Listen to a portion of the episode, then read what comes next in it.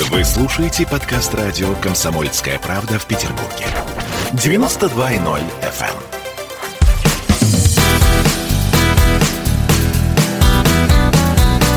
Легенды и мифы Ленинградского рок-клуба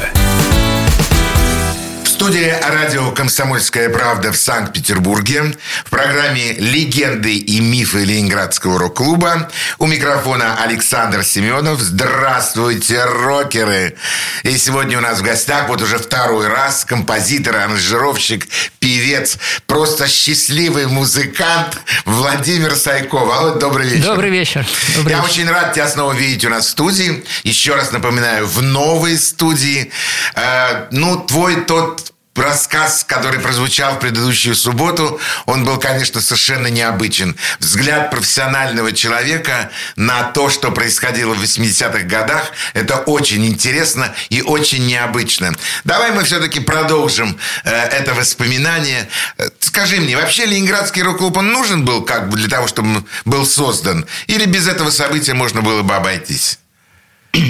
Я думаю, что нам, конечно, повезло, что он был создан. Потому что власть, она ведь работала по шаблону. Да, то есть не можешь предотвратить возглавь. И поэтому как бы нужен был профсоюз, творческий как бы союз, чтобы присматривать.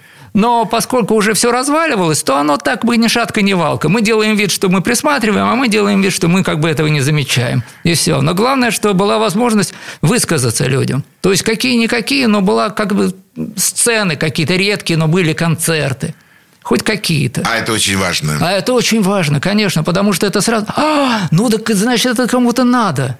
Да. Значит, это кому-то нужно. Значит, мы должны еще писать песни и все. Я вот помню, кстати, вот пару слов буквально про ЛДМ хотел сказать, да? Ленинградский дворец молодежи. Ленинградский дворец молодежи, да. Приходит как-то к нам Коля Михайлов и говорит, ребят, слушайте, приехал один парень из Москвы, дайте, ну, аппаратуру, дайте выступить просто, я хочу послушать, посмотреть. И с ним был, значит, вот Славка Задерий, там еще несколько человек. Вот. И он вышел, начал что-то в микрофон так неопрятно, так эк- экстатично, экспрессивно так петь. Я ни слова не понял вообще, но энергия была чумовая совершенно. И Коля смотрит на это и говорит, так вот, повторяет почти такой, прирожденный, прирожденный. Это был Кинчев. Ох, как Так что необычно. первый раз я услышал, увидел, и вообще все, по-моему, и даже Коля первый раз услышал, увидел Кинчева. Это было вот на нашей площадке во Дворце молодежи, вот на, там, где мы играли танцы. Да, слушай, конечно, необычное. А скажи мне, почему все-таки э, ты думающий человек, почему из 100% музыкантов Ленинградского рок-клуба ушли на профессиональную сцену, стали известными, э, стали людьми, зарабатывающими деньги музыкой, э, лишь какое-то количество, ну, там 5-10%. Да, но это же естественно. Я же говорю о том, что это была самодеятельность. Что люди к этому относились как к хобби. Как хобби. Да, как хобби. То есть это было какое-то продолжение вот бардов 60-х, там, которые вот могли где-то там попеть на кухне. Из бардов же тоже профессионалов очень немного было, да? Немного. Немного. То есть в основном это были кто? Ну, опять же, э, интеллигенция, да, актеры театров там, или Да. это какие-то журналисты, или там физики, лирики, там, я не знаю, да, но немного это же. Да, действительно, может быть, в таком в процентном соотношении немного. А здесь ведь, э, кроме гитары, будучи бардом, Да. тебе еще нужен коллектив, единомышленников, Конечно. аппаратура, Вот очень важный момент. точка. Экономика. Экономика. То есть должна быть экономика. Даже когда мы репетировали в школе в восьмом классе, она уже присутствовала, экономика, экономика понимаешь? Нам надо было смастерить колонки, Колонки. нам надо было заплатить 13 рублей за прокат э, усилителя. В конце концов, нам нужно было поймать машину, заплатить за нее, если мы едем куда-то на халтурку, условно говоря. Да, да, где-нибудь сыграть концерт, нужно было, конечно, э, все это конечно. перевести. А когда мы работали с Козлом, то это же были бесконечные инвестиции в аппаратуру. То есть большая часть денег, то, что мы зарабатывали, она шла на апгрейд аппаратуры, потому что у нас была своя аппаратура, это позволяло нам играть. Ой, секундочку. То есть те деньги, которые вы получали за работу, вы из этих денег часть отдавали Да, на да, да. апгрейд, на создание новой аппаратуры? Конечно, конечно. Это не легенда? Нет, нет, нет. Я даже больше скажу. Вот э, был такой сосед у Володи Козлова, там же на кораблях, звали его Коля Камолов. Он был такой кулибин, то есть русский мастер. Он в одной малюсенькой однокомнатной квартире он мог смастерить из радиодеталей все, что угодно. И в конце концов он смастерил синтезатор. Он смастерил настоящий мук. Настоящий мук, Мук? да, прямо даже лучше. Э, Рояльные клавиши с, с невероятной аккуратностью было сделано, ручечки, шмучечки и все. И я когда увидел этот, я говорю, слушай, продай мне его. Он говорит, ну это будет дорого стоить, тысячу рублей. Я говорю, ну хорошо, я накоплю, постепенно тебе отдам. Я этот мук у него купил. И играл на нем, собственно говоря, в сарае. А потом случился пожар, и а я аппаратуру оставил, когда ушел в форум играть. А всю аппаратуру оставил, потому что играете там кто-то, преемник мой, да, кто-то играете. Я думаю, ну, сгорело все, блин. Ну, значит, да, так вот э, Да, было, было да, сгорело все. И вот пару лет назад я Володю Козлова пригласил себе в гости. И как вот так вот э, за ужином говорю ему, жалко, я говорю, вот был такой уникальный инструмент. Говорит, почему? Он у меня он на шкафу лежит. То есть он Я его, за- его... я его забрал, говорит, раньше забрал до пожара, он мне, говорит, лежит. Я говорю, господи, какое счастье. Он мне, конечно, сейчас не особо нужен, потому что как реликвия все-таки, но вот как воспоминание о том, что вот это было сделано своими руками и Ну, куплено за те деньги, которые вот стоили тогда очень-очень Это дорого. же как, как первый ребенок. Это Да, же, да, мук, тем более мук. Да. Ну, здорово. И, кстати, по экономике еще, вот я пришел в форум, да, мы уже к форуму подошли, Да. да, 85-й год. Я пришел работать в форум, последний курс э, как бы училище уже, да, я должен был решить, иду я в консерваторию, либо я еду на гастроли. Я выбрал гастроли. Я выбрал работу. Ты выбрал работу. Я выбрал работу, да. Я не мог отказаться от этого предложения.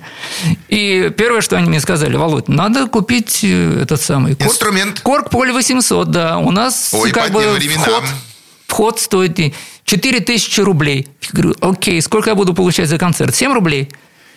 Б- б. Хорошо, я могу кого-то одолжить. Можешь у Морозова одолжить? Я говорю, хорошо. Морозова имеется в виду Александр, Александр, Морозов, Александр компози- Сергеевич Морозов, Александр композитор Сергеевич. наш народный, трижды народный композитор. И все, он мне одолжил эти деньги. Как я их отдавал, я уже не помню, но я их отдал. Отдал? Ну, конечно. Э, У меня на самом деле был к тебе заготовлен, извини, но открою тайну, заготовлен специальный вопрос. Как же вы, Владимир Сайко, из рок-музыки, из рок-клуба, из э, таких музыкантов, странные игры, вдруг ушли работать в группу «Форум»? На самом деле ты уже ответил на этот вопрос мне и всем нашим радиослушателям. Ты человек, для которого музыка и работа было одним и тем же. Конечно. Потом даже в эстетическом плане. Что такое был э, Союз любителей музыки рок? Это был ВИА. Мы там половину каверов играли, не только свои песни. Это не было никакой песни протеста, это не был никакой как бы памфлет там или что-то такое. Это была попса. Ну да, поп-рок. Поп-рок. Поп-рок. А что такое форум? Это, в принципе, э, там были цитаты из Полис, из Secret Service и все. То есть это ВИА, ну, которая была близка К по форуму мы эстетике. вернемся чуть позже. Да. Сейчас я хочу, чтобы еще раз в нашем эфире, в эфире «Комсомольской правды» для всех наших радиослушателей прозвучала еще одна композиция, еще один трек, который ты предложишь нашему Да, вниманию. я бы хотел, чтобы сейчас очень важная для меня композиция, она тоже из фильма «Слушай тишину», называется «Песня восточного ветра». Слушаем. Песня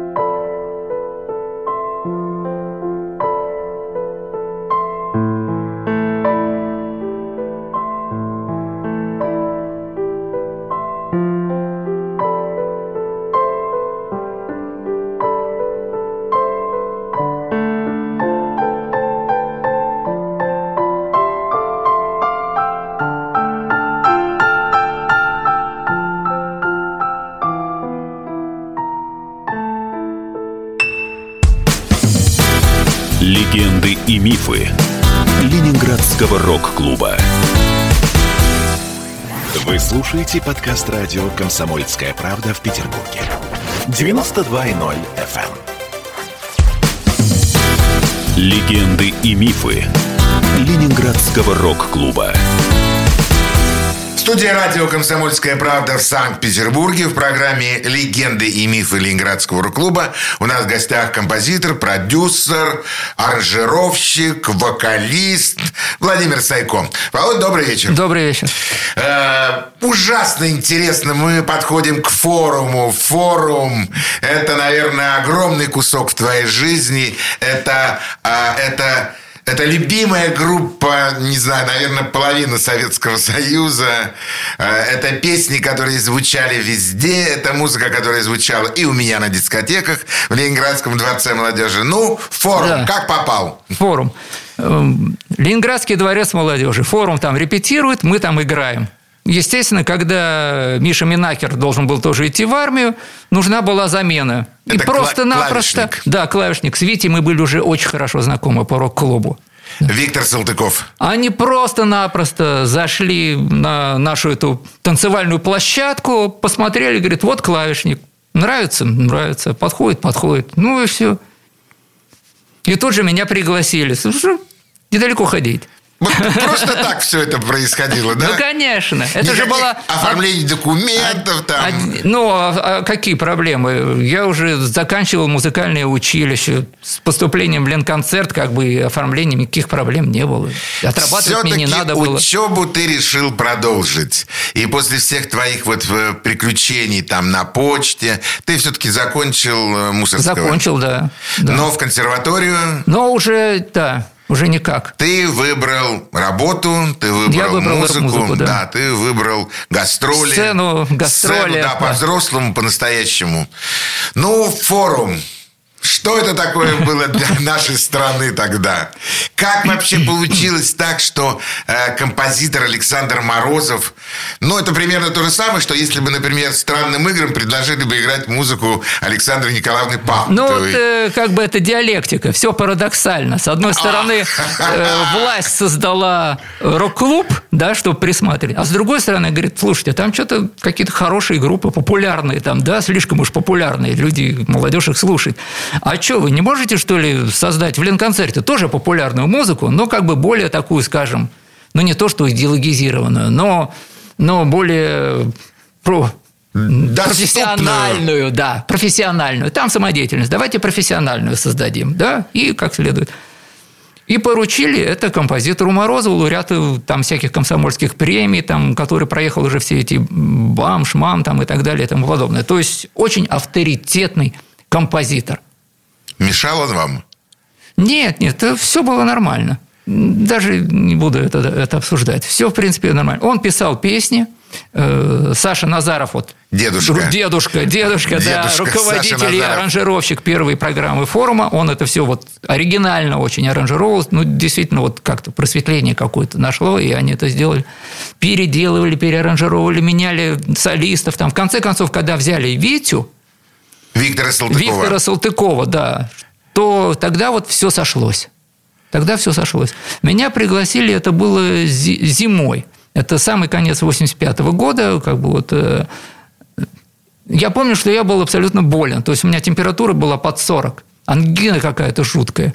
Я поехал, значит, к этому, к Назарову, он где-то, черт на куличках жил там, взял этот поле, поле 800, он мне на бумажке написал, в какой песне какой тембр использовать, и дал кассету, чтобы я послушал концерт, и все это выучил. Ну, собственно, я вот за два дня это выучил, и мы сразу же поехали в Таллин на гастроли. И там уже нас просто рвали на куски. Вот реально рвали. Там, ну, как бы была такая энергетика, такой, как бы, эйфория такая была, такой экстаз, я думаю, что же еще такое сделать-то? А у меня концертного костюма у меня не было, да, я просто взял гимнастерку военную свою и выкрасил ее в черный цвет, надел на нее побольше значков всяких, ну и вроде как что-то такое получилось. Костюм, сценический Ц- костюм. Костюм, типа, да, какие-то черные штанишки и все. И когда у нас там какая-то песня, где мне особо не надо играть, а играет секвенсор, Я взял и прыгнул в зал. Просто прыгнул в зал и побежал по проходу. На первом концерте? Да буквально на первом, да. Ну, Ух, может, на втором. Какая смелость. Это было в Таллине большой зал, там Линна Халли. Линна Халли, Да, Линна Халли, здоровый зал, и все. Сумасшествие в зале. Я побежал по проходу. Просто вот инстинктивно как-то это сделал. Вот, там, как на эмоции. Народ повскакал, девчонки повскакали с этой и, и навалились на меня навалились, повалили, я уже на четвереньках ползу по этому проходу, а сцена была очень высокая. Я запрыгиваю на эту сцену, они меня за ноги тащат обратно, я на животе ползу, значит, Назаров смеется, там Салтыков смеется, там никто мне не помогает. Я ползу и вижу, а там такие какие-то в линолеуме гвоздики маленькие, все штаны порвал. Все штаны порвал. В общем, через пень-колоду как-то забрался я, в конце концов, на эту сцену. Я не знал, что Битлз так делали, тоже оказывается, да. А потом так делали лицедеи. Можешь, да? Так когда очень там... многие делали. Да, да. А я это, это вот мое эмоциональное. Как бы, эмоциональное тогда вот ноу-хау было, да. И все такие говорят, ну, Володь, ну ты вообще, конечно, ну артист? дал, ну вообще, ну артист, ну, артист? ну порвал, ну да. припечатал, сорвал банк. И понеслось все. Скажи мне, пожалуйста, а вот ощущение... Э, Э, музыканта, который играет, э, и его, ну, принимают, там, хлопают ладоши, там, все. И э, ощущение музыканта, когда вот все вокруг просто рвется, и да. э, вот э, какой эмоциональный настрой в этот момент вот происходит у тебя внутри? Когда просто принимают или когда принимают с, с ну, жутким просто ощущением? Ну, вот первые два года это был сплошной восторг. То есть там везде все рушилось, везде все падало. Здесь вот в этом в пятилетке мы выступали, когда там тоже чуть балкон не обрушился. Ну, то есть это была вот настоящая битломания, эйфория такая. Действительно. Это, наверное, счастье Мы могли прожить это, конечно, такие, ну, такие конечно. годы. Потом, э, видишь, не забывай, что я пришел в готовую группу. То есть она вот, ну, это просто подарок судьбы. Да? То есть я пришел в готовую группу и занял, ну, как бы вот свое место условно говоря. Но, Понимаете, в принципе, вот пазл сошелся. Да, в этой готовой группе уже были люди, с которыми ты вместе стоял на одной сцене. Да. И это, наверное, где-то тоже помогало для ощущения себя на сцене. Ну, да. Мы же давали там по 3, 4, 5, 6 концертов 6 иногда. и 7 концертов. И То помню... есть, и при этом энергии было просто через край. Вот три отработал, блин, ну давай еще хотя бы три. Ну и... Э, Молодость. И если вернуться к тому, о чем ты говорил и в первой, и во второй передаче, это было материально поддержано. Да, конечно. То есть да. пазл сошелся. Да, абсолютно. Любимая работа. Уже только первое время мы работали на, ну вот по эти 7 рублей, да, Потом э, была же норма там ленконцертовская, то есть не больше какого-то количества. Не ну, больше естественно, 20. естественно, Володя Кауфман придумал там работать на фонды филармонии, там еще какие-то там. Ну, то есть пошло-поехало. И совсем скоро уже началась эра кооператива. Да. А кооператив это что? Это когда приезжает группа и снимает кассу. Да. Это уже вообще другой коленкор. Ну, а к этому мы вернемся чуть позже. Хочу, чтобы еще прозвучала музыка в твоем исполнении на радио «Комсомольская правда». Какой трек мы сейчас будем слушать? Э, сейчас мы послушаем вот очень интересный трек – я уже вспоминал вот э, Олега Скибу, да, замечательного, недооцененного, удивительного, удивительного потрясающего, мега талантливого композитора, песенника и поэта, и все. И мы с ним дружим до сих пор, и общаемся, созваниваемся, и встречаемся, и так далее. И э, я предложил ему написать вместе песню – для сериала. То есть у меня заказали песню для сериала, большого 16-серийного сериала. Я придумал ход там. Ход, э, сериал назывался «Акварель», и я придумал образ такой «Люди-краски». Ну вот как, же, как бы каждый человек, каждого каждой краски. Понимаю. Да, разные, да, ну, такая дифференциация. Вот. И предложил ему эту идею, давай, вот есть у меня музыка, а ты напиши текст, или я на текст подправлю свою музыку, и все. И мы с ним написали этот текст. И вот насколько гениальный человек Скиба, Олег, он написал такой текст. И вокруг лишь только пустота и только лица маски. Это было за полтора года до пандемии. Да. И он, когда это началось, он мне говорит, слушай, переслушай-ка эту песню «Люди краски». и эту рифму краски маски. Ну вот сейчас у нас будет возможность у всех радиослушателей «Комсомольской правды» услышать эту песню. Слушаем. У судьбы своя игра, и мы начинаем каждый раз почти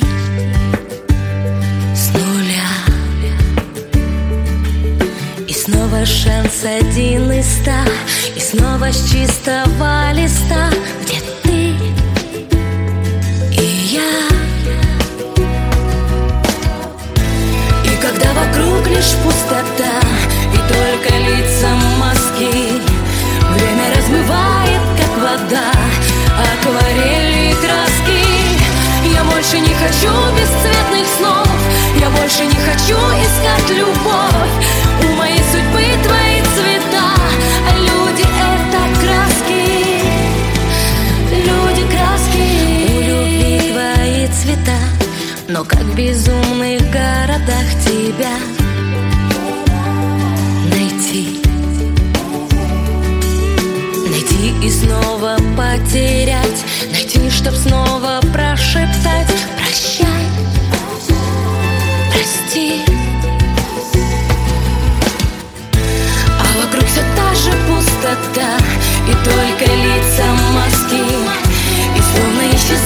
без следа Акварели краски Я больше не хочу бесцветных снов Я больше не хочу искать любовь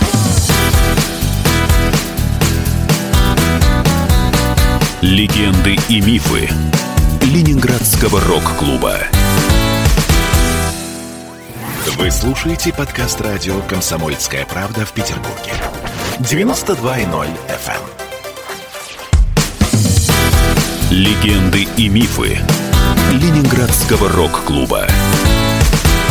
В студии радио «Комсомольская правда» в Санкт-Петербурге в программе «Легенды и мифы Ленинградского рок-клуба». У микрофона Александр Семенов, а у нас в гостях э, композитор, аранжировщик Владимир Сайко. Володь, как всегда, добрый вечер. Добрый вечер. Ну что, мы продолжим. Мы продолжим вот это воспоминание о группе «Форум», но для наших радиослушателей такое маленькое отступление. Э, В словах Володи очень часто проскакивает «это было написано для фильма», э, «эта песня почему-то не вошла вот в этот фильм», э, «здесь э, мы работали вместе с режиссерами». Э, Что это? Раскрой нам, Володя, эту маленькую тайну. Что же было вот после группы «Форум» и почему так часто в твоих и своих уст звучит что-то связанное с кино? Ну, перенесемся сразу в 2006 год. Буквально два слова о том, что было вот после форума и Да. так сказать, э, форум вот э, стал угасать совсем уже, вот с Рогожиным уже стал угасать где- где-то 97 год. В 98-м случился грандиозный кризис. Да. Когда мы все потеряли и вообще сидели очень, да. В 99-м все тоже было очень плохо. И в нулевом мне пришлось закрыть студию в Петербурге, уже, потому что никакого смысла уже здесь не было. Нас лишили телевидения, нас лишили как бы промоушена, и, и мои заказы, мои артисты, мои проекты, уже другие, все находились в Москве. Я просто-напросто собрал инструменты, то, что осталось, и переехал в Москву, снял квартиру просто на деревню к дедушке и начал все с нуля. Буквально с нуля. Я снимал угол в мычальне, то есть вот комната, где пели артисты, да, где микрофон стоял, вот там в углу я поставил свой аппарат, один мой там приятель мне позволил это сделать. И я занимался там аранжировкой, э, продюсированием. Когда кто-то пел, я оттуда выходил, люди спели, я опять заходил. Не сладко. Не сладко. Все время съемные квартиры, все время как бы какие-то переезды, в общем, неустройства и все такое. Но при этом я продолжал как бы заниматься любимым делом. В 2006 году меня посетила, стала посещать мысль о том, что музыка в кино – это гораздо интереснее, гораздо мне больше ну, подходит уже в моем возрасте, в моем состоянии, в моем стремлении к свободе, к музыкальной, чем вот работа с проектами, работа со звездами, которая, в общем, весьма доставляет много стрессов, много э, нервотрепки и так далее. А вот работа с кино совсем с другим контингентом с режиссерами, с продюсерами, вообще с другой публикой. Мне это стало очень интересно. То есть ты решил поменять э, область деятельности. Да. А, Как это начиналось? Вот э, как бы, как тебе сказать, но для того, чтобы что-то произошло в твоей жизни, да, ты должен, ну, сформулировать просьбу, отправить ее во Вселенную. Ой, А это, это занимает время какое-то, да. Я тебе по секрету могу сказать, что я даже читал специальные книги на этот счет. Мотивация, вот, духовный рост и какое-то, так сказать... эм, Ну, ты понимаешь, о Я чем я, да? понимаю, о чем ты говоришь. Вот, то есть я пытался сформулировать свою просьбу. А фактически это выглядело так. То есть я беру какой-то фильм, вот как сейчас помню, это был со Стэтхэмом, фильм «Перевозчик» назывался, да? Выключаю музыку и пишу свою. Я просто пишу под этот фильм, пишу свою музыку. Вот теми средствами, которые у меня есть. А как это происходит? Ты смотришь на экран, э, клавиши перед тобой, и ты пытаешься... Делаю аранжировку сразу. То есть сразу пишу музыку в аранжировке. Очень То есть или тему какую-то там, или там пульсацию, там ритм какой-то, там барабаны с бас-секвенцию, там все. Потом это обрастает, обрастает. Потом часто же в кино музыка симфоническая, значит, мне нужно было накачать все эти симфонические библиотеки, апгрейдить свой компьютер до любой До возможно- высот. до возможного вообще, да, чтобы купить какие-то библиотеки там и, ну, в общем, подготовиться к этому делу. Вот. И я стал в этом деле развиваться, и в конце концов это принесло свои плоды. А через какое время это ну, принесло? на это ушло, наверное, год. Ну, это очень недолго. Недолго, То может, есть- даже меньше. То есть всего за год ты смог достичь того, что ты стал работать с кино. Да, я встретился с человеком. Как всегда. Да, 15 нас копеек просто- нас попросил, чтобы притяг- позвонить. Нас просто притянуло. Кто это был? Это был э, замечательный человек, который вот еще один, одна встреча, как будто вот я себя встретил, но немножечко другого, вот брата своего. Человека настолько психологически подходящего, и мы настолько ну, друг другу по всем статьям были нужны, полезны и эффективны, что у нас возникла творческий тандем, корайтинг, такой настоящий корайтинг, что вообще очень редко встречается, так сказать. Да вообще на- люди очень трудно сходятся. Трудно сходятся, особенно вот в России. Ну, Тут другая, немножко другой менталитет. Лучше, так сказать, я один не заработаю этот рубль, чем вот рубль заработаю с Васей. Ох, какая постановка вопроса. Ну, есть такой. Не, не Да. только я об этом говорил, Да, да. но... э, А тут как бы все сошлось. И он нуждался в таком человеке, как я. А ведь... Кто это? Это Алексей Анатольевич Шилыгин. Человек, который получил уже к тому времени самые главные премии в области киномузыки. В основном за фильм «Бригада». Тарадарадан, татарадан, тадам. Ох, как! Вот. И вы сошлись. И мы сошлись. У меня была студия, у меня был наработки мои все аранжировочные, у меня был уже какой-то опыт именно в киномузыке, во всех этих трендах, во всех вот этих вот аранжировочных фишках, мульках и так далее и тому подобное, и огромные библиотеки, и все. А он академический композитор, то есть он пишет ноты, он может сыграть на рояле, он может сыграть на синтезаторе что-то, но работать в программе, в компьютере, это не его просто. Поэтому он нуждался всегда в звукорежиссере, аранжировщике, компьютере. Это вообще совершенно другое. Он закончил консерваторию как теоретик, композитор, он учился Да, это у разные великих. Да, это раз. И, и вот тут сошло. Мы друг друга настолько дополнили, и настолько психологически мы сошлись, образовалась команда. И вот этот вот тандем мы просто вообще просто порвали всю индустрию. То есть мы такое количество сделали сериалов за вот эти вот 10 лет, вообще страшно себе представить. Ну, хоть примерную циферку можешь назвать? Сколько их было? 10, 20, 30? Ну, сейчас вот у меня в портфеле, который на кинопоиске, только моих уже, даже без Леши, где-то порядка 130 и больше. 130 Плюс его, картин? плюс его 130 и еще вот совместное что-то. Ох, ничего То есть это, себе! ну, десятки, по крайней мере, может. Да. Потом сериалы, это же не, как бы, тут и полнометражные фильмы, но сериалы, это, они же большие бывают. Они большие, они бывают и Они 4, бывают и 8, и и 16, 12, и и ши- и 16 серийные. Ну, заговорили так прямо, прям здорово. Хочу еще услышать хотя бы еще одну песню в...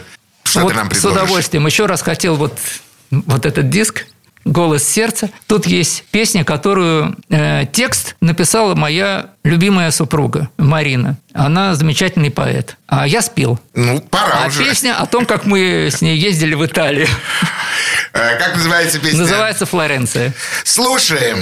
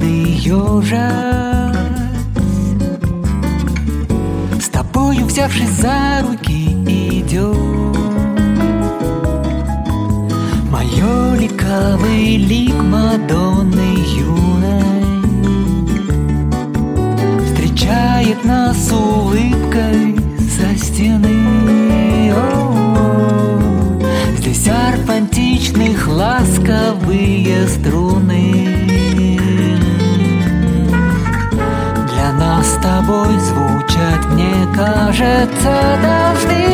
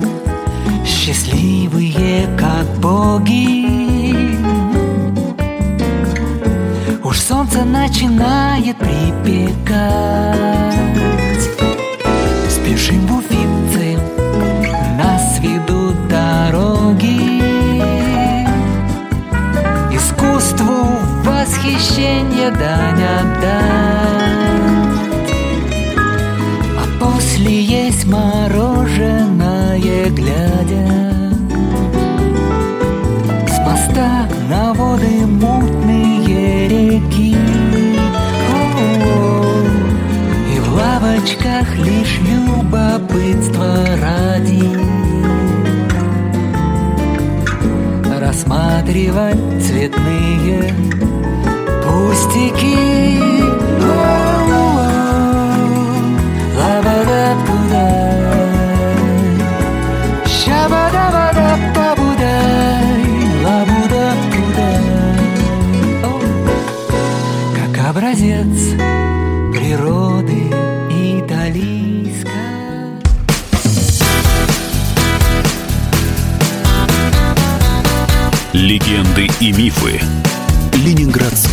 Рок-клуба. Вы слушаете подкаст радио «Комсомольская правда» в Петербурге. 92.0 FM. Легенды и мифы Ленинградского рок-клуба. Студия радио «Комсомольская правда» в Санкт-Петербурге в программе «Легенды и мифы Ленинградского рок-клуба». У нас в гостях композитор, певец, поэт, можно так сказать. Ну, наверное, хотя бы одну песню, но написал. Это Владимир Сайков. Алла, добрый вечер. Добрый вечер.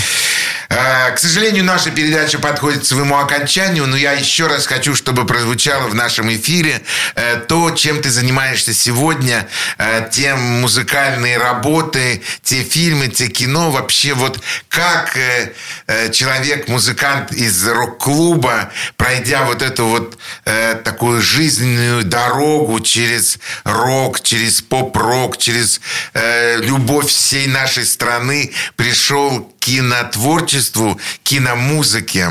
Как это вот, э, как сейчас это все происходит? Ну, я уже говорил о том, что это было вот какой-то естественный внутренний позыв такой. Не, то есть это не было высчитано там или там, о, там тренд, там индустрия на, на подъеме, надо это. Нет, это вот, вот внутреннее было. Я очень устал от шоу-бизнеса.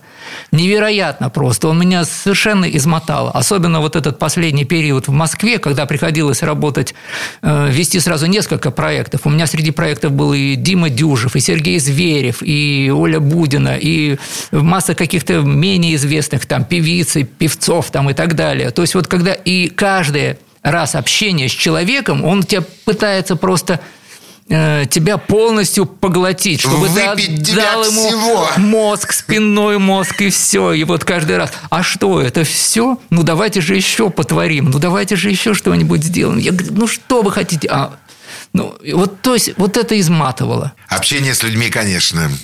Да, особенно, ну, ты понимаешь, о чем я говорю, которые не совсем знают, что же они хотят. Хотят, да.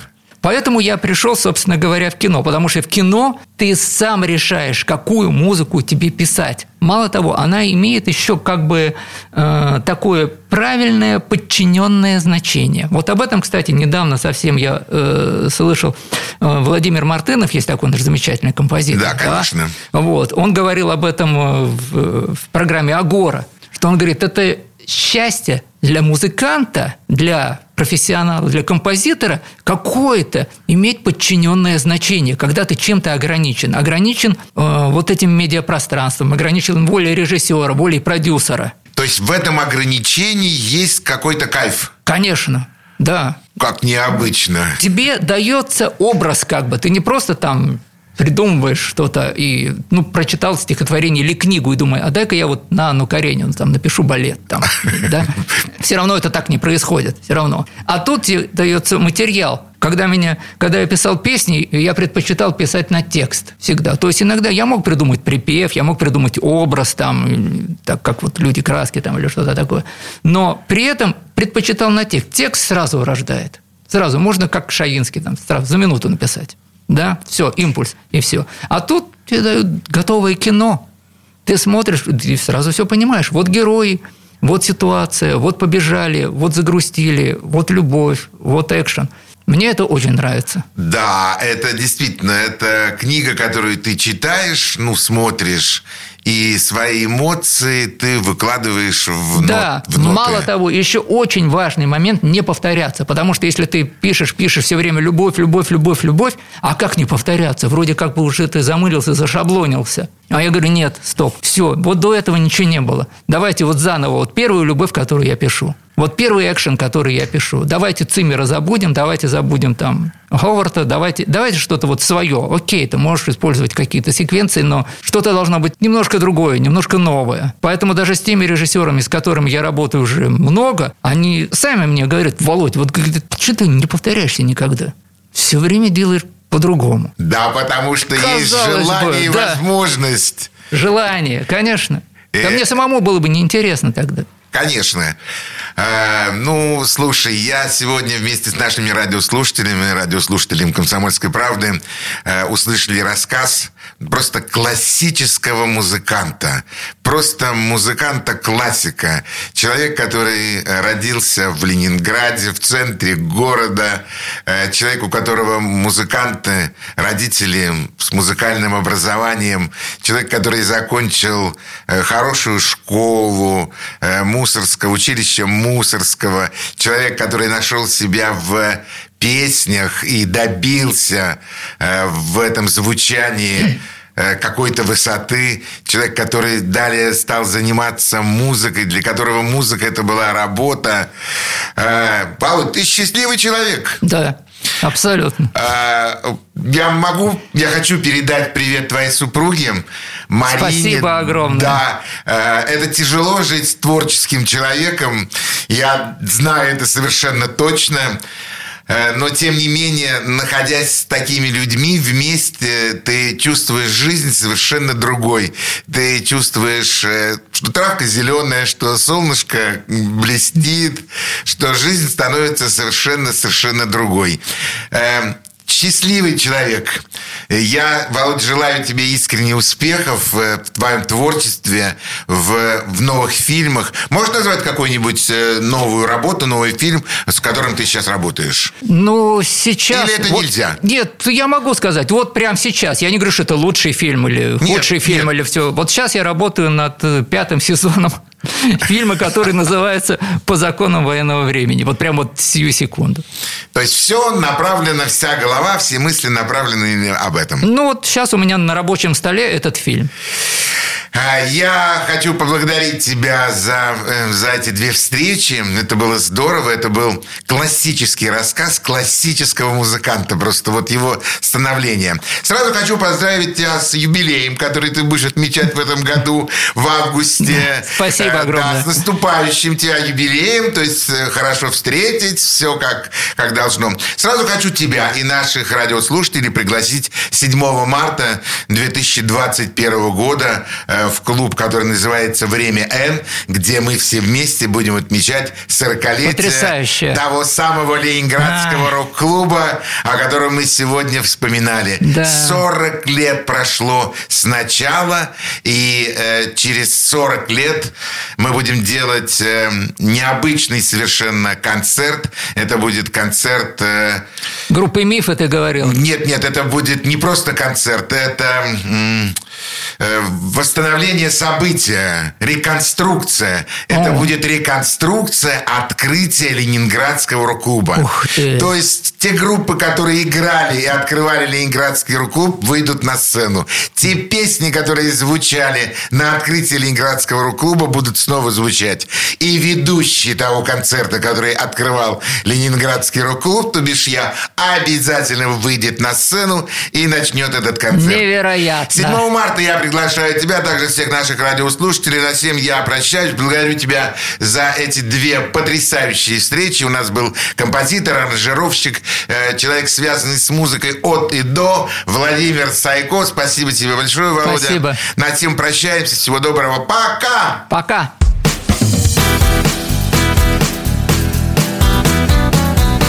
Легенды и мифы Ленинградского рок-клуба.